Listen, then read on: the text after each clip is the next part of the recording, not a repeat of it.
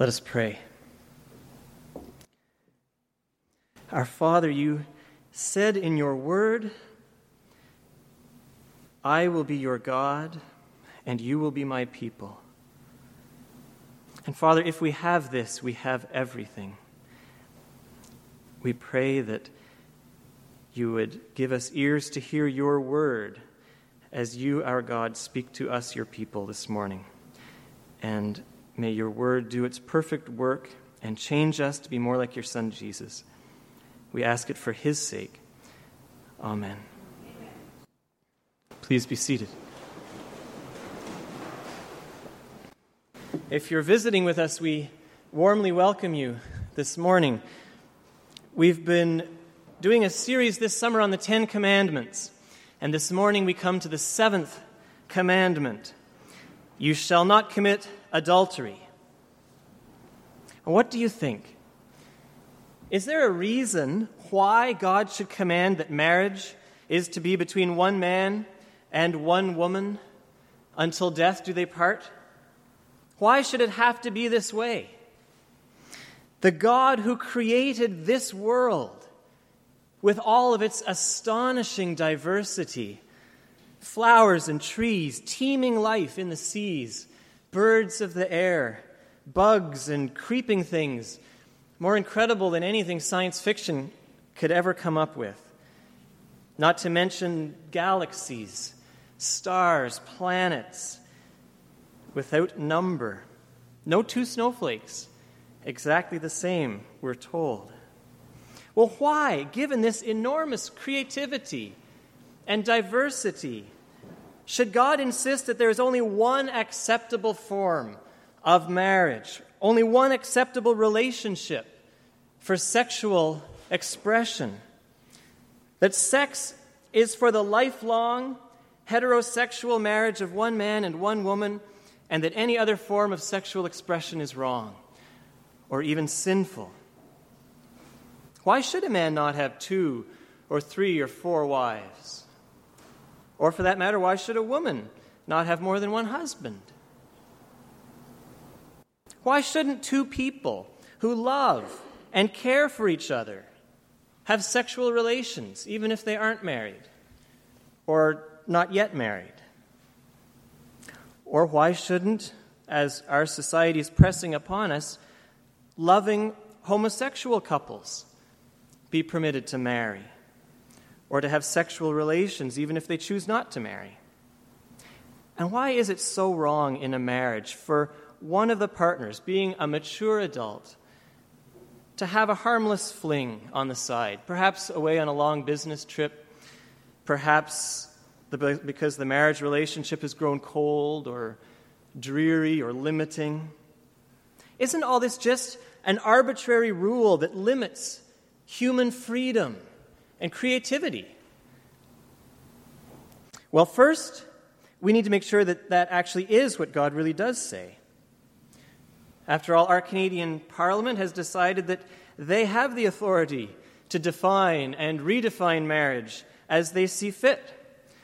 According to this view, marriage is just a social institution that humans have developed, something not unlike democracy, and which we're free to tinker with as social realities change. But how does the Bible describe marriage? I invite you to turn with me to the very beginning of your Bibles, to page 2 in the Pew Bible, or to Genesis chapter 2. It's probably page 2 in whatever Bible you've got, I would guess. And just a word of a caveat. Today, we're going to look up more scriptures than we normally do our hope is to draw together a big theme across all of Scripture. So I hope I don't weary you. Uh, let me know if you do, if I do. Uh, but I'll try not to dwell long on each passage, but we'll try to pull out a few key points as we build this biblical picture. All right, so Genesis chapter 2, let's look at uh, verse 18 on page 2, Genesis 2:18. And the Lord God said, "It's not good that man should be alone. I'll make him a helper comparable to him." And then jump over to verse 21. And the Lord God caused a deep sleep to fall on Adam, and he slept. And he took one of his ribs and closed up the flesh in its place. Then the rib which the Lord God had taken from man, he made into a woman, and he brought her to the man. And Adam said, This is now bone of my bones and flesh of my flesh.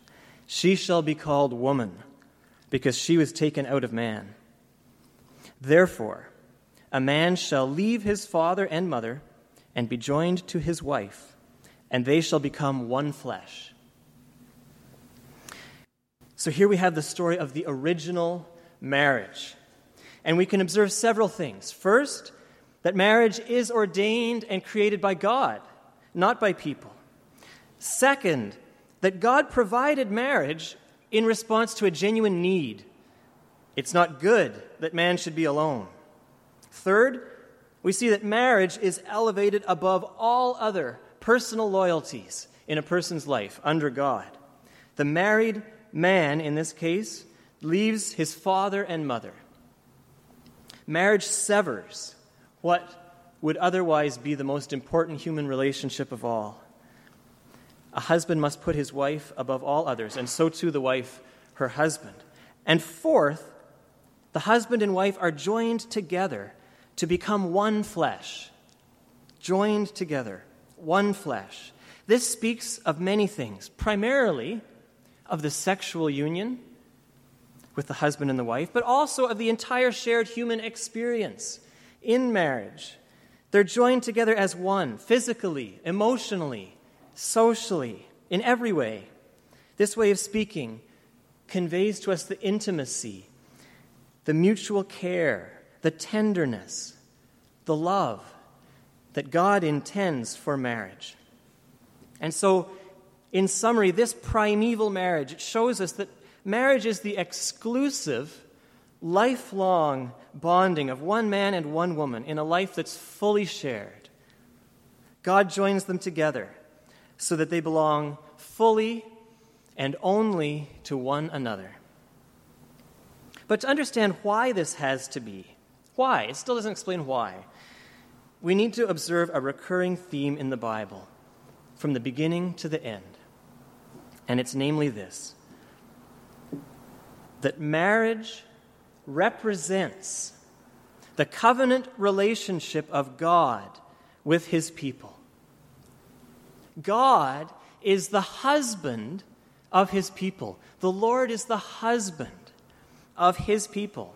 The marriage relationship and the marriage covenant then points beyond itself to the intimate relationship with God for which every human soul longs and yearns in the barrenness of this fallen world. Well, there are many, many places in the Bible where this idea is presented, and the implications of it are drawn out for us. And I might weary you even doing the little bit I'm hoping to do, so we won't look at them all, but one of the clearest of all is in the prophet Ezekiel. I invite you to turn with me to that. It's on page 726. This will be our longest text. But Ezekiel's very graphic, so it shouldn't wear you out. Ezekiel 16, page 726. I'll just read um, the first part of that. Again, the word of the Lord came to me, saying, Son of man, cause Jerusalem to know her abominations, and say, Thus says the Lord God to Jerusalem your birth and your nativity are from the land of Canaan. Your father was an Amorite and your mother a Hittite.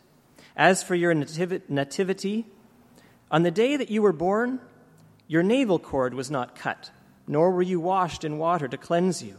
You were not rubbed with salt, nor swathed in swaddling cloths. No eye pitied you to do any of these things for you, to have compassion on you. But you were thrown out into the open field, where you yourself were loathed on the day you were born. And when I passed by you and saw you struggling in your own blood, I said to you, In your blood, live. Yes, I said to you, In your blood, live. I made you thrive like a plant in the field, and you grew, matured, and became very beautiful. Your breasts were formed, your hair grew, but you were naked and bare. When I passed by you again and looked upon you, Indeed, your time was the time of love. So I spread my wing over you and covered your nakedness. Yes, I swore an oath to you and entered into a covenant with you, and you became mine, says the Lord God. Then I washed you in water. Yes, I thoroughly washed off your blood, and I anointed you with oil. I clothed you in embroidered cloth and gave you sandals of badger skin. I clothed you with fine linen and covered you with silk. I adorned you with ornaments, put bracelets on your wrists, and a chain on your neck. And I put a jewel in your nose, earrings in your ears, and a beautiful crown on your head. Thus you were adorned with gold and silver, and your clothing was of fine linen, silk, and embroidered cloth. You ate pastry of fine flour, honey, and oil. You were exceedingly beautiful and succeeded to royalty. Your fame went out among the nations because of your beauty, for it was perfect through my splendor which I had bestowed on you, says the Lord God. So here Ezekiel reviews the history of the nation of Israel. Their origin was like a newborn baby girl, unwanted by her parents, exposed, left to die. And the Lord finds the baby in this condition, and he mercifully saves her. Years later, the girl has grown to become a beautiful young woman, and the Lord comes to her again and clothes her and marries her. Marries her. He becomes her husband, bound to her by covenant, and he lavishes upon her many wonderful gifts, with the result that she is much admired by others. And so, all that exalted Israel as a special nation, all that made her dignified and wonderful in the sight of all the other nations was a free gift from the Lord who loved his people with a unique covenant generosity. She owed him absolutely everything. But how did Israel respond to all of this demonstration of kindness and, and love? Let's read a bit further. Verse 15. But you trusted in your own beauty, played the harlot because of your fame and poured out your harlotry on everyone passing by who would have it. You took some of your garments and adorned multicolored high places for yourself and played the harlot on them. Such things should not happen nor be. You have also taken your beautiful jewelry from my gold and my silver, which I had given you, and made for yourself male images and played the harlot with them. You took your embroidered garments and covered them and you set my oil and my incense before them. Also, my food which I gave you, the pastry of fine flour, oil, and honey which I fed you, you set it before them as sweet incense. And so it was, says the Lord God. Moreover, you took your sons and your daughters, whom you bore to me, and these you sacrificed to them to be devoured. Were your acts of harlotry a small matter, that you have slain my children? and offered them up to them by causing them to pass through the fire. And in all your abominations and acts of harlotry, you did not remember the days of your youth when you were naked and bare, struggling in your blood. The language here is explicit, it's graphic, it's perhaps even offensive to our ears, and I didn't read the worst of it.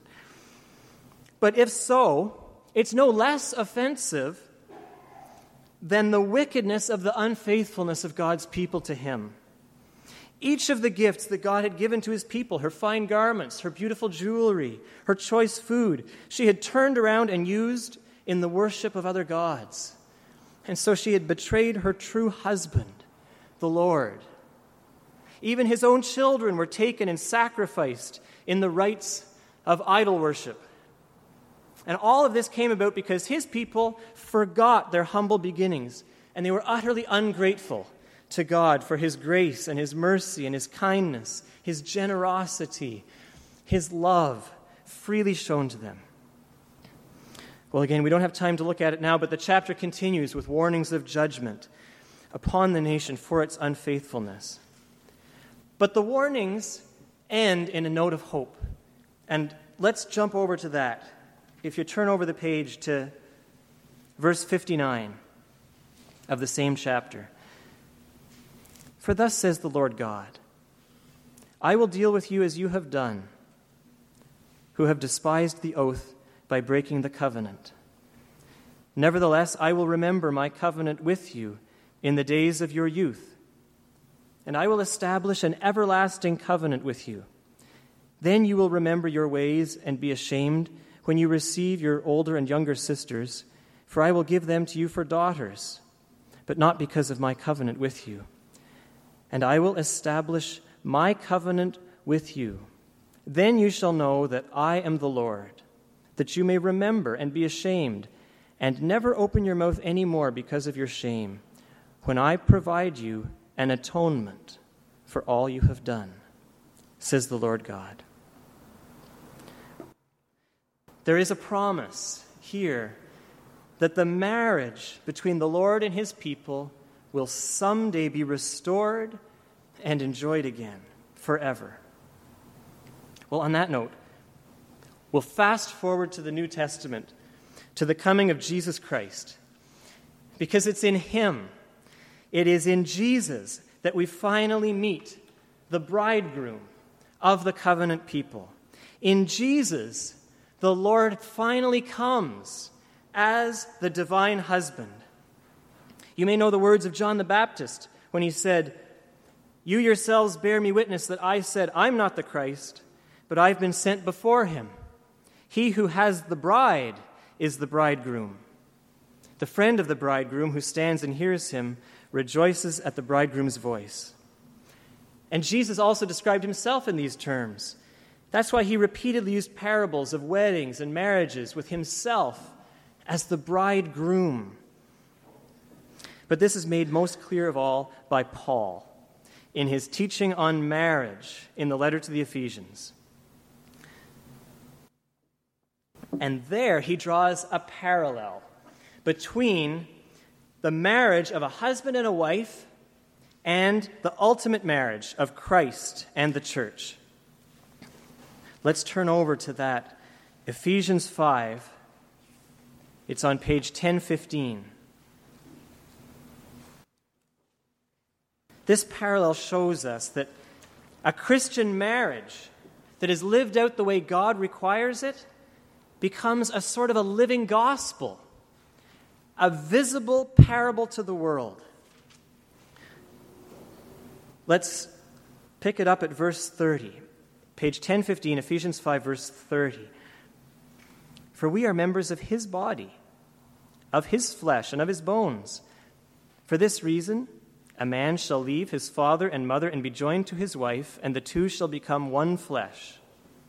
This is a great mystery, but I speak concerning Christ and the church.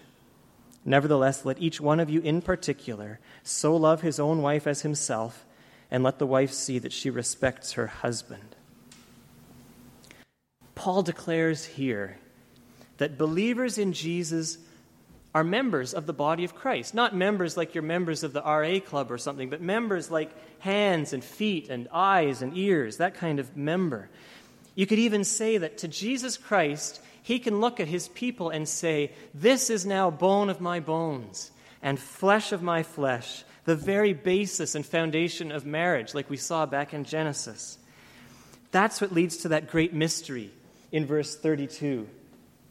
I speak concerning Christ and the church. Because human marriage points to and represents and reveals and symbolizes the, the true marriage of Christ and his church. That's why it's so important for the husband to love his wife and for the wife to respect her husband.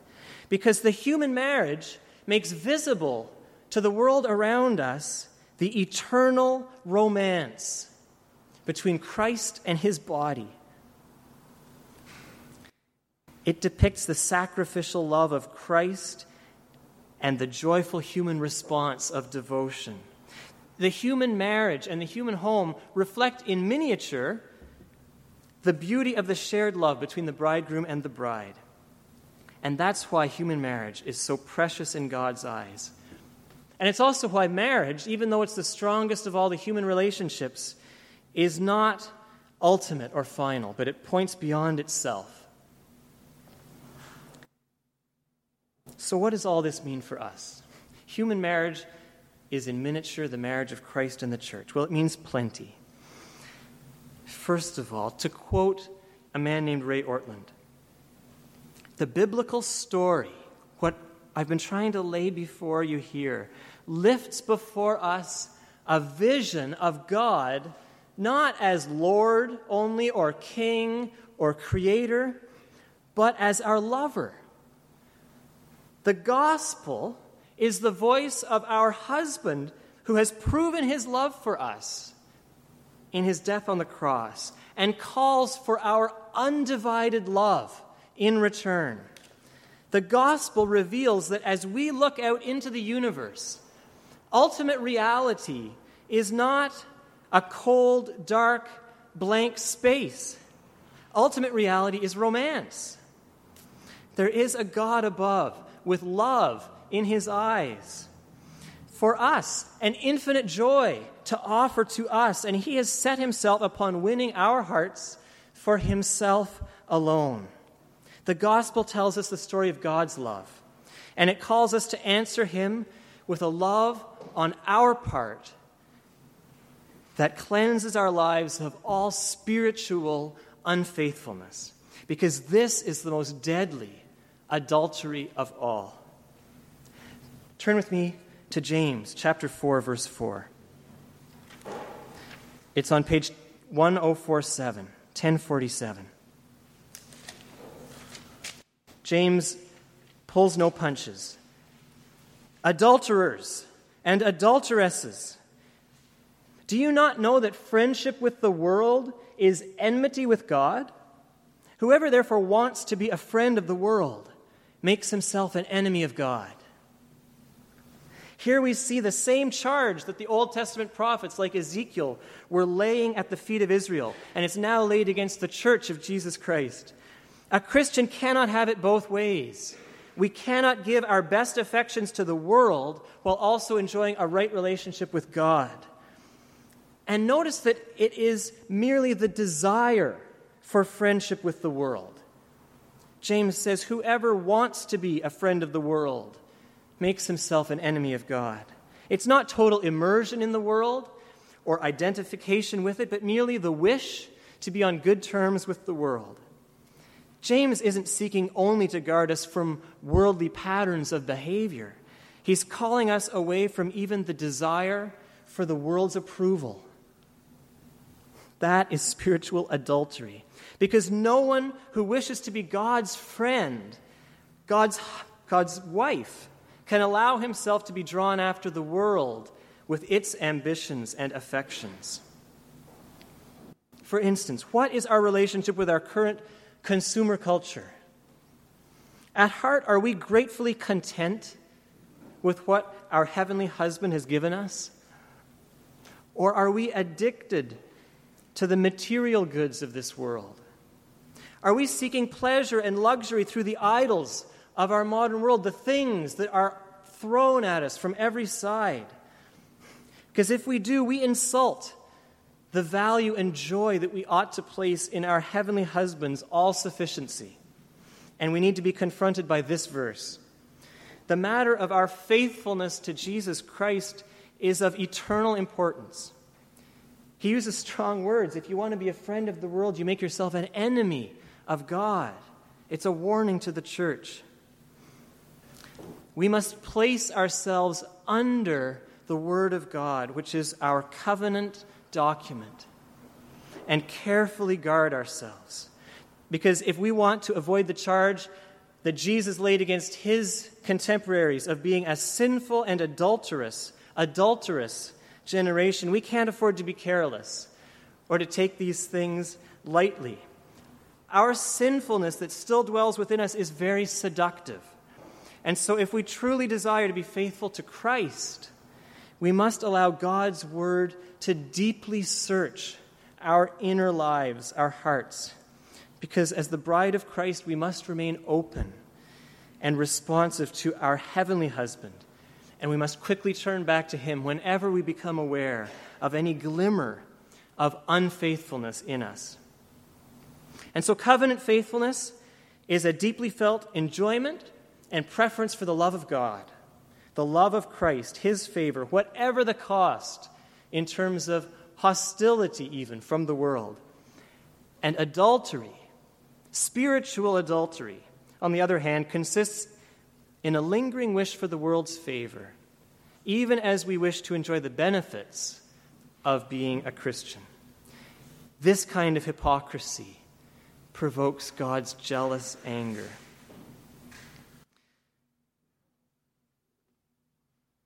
But not all adultery, of course, is spiritual adultery. That would be, that would be wrong. Because although the, the body is not primary in God's eyes, it certainly isn't nothing. And so there is, of course, also included in the purpose of the seventh commandment you shall not commit adultery, that we pursue modesty and purity with our bodies in all of our sexual relations.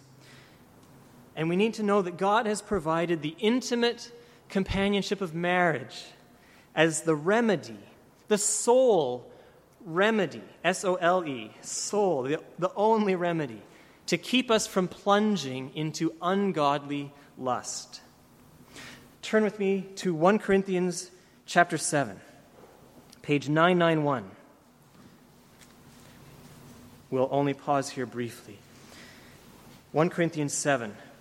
It's true that some people have received a special grace from God in this matter of sexual sexuality and sexual relations, and they can contentedly remain single.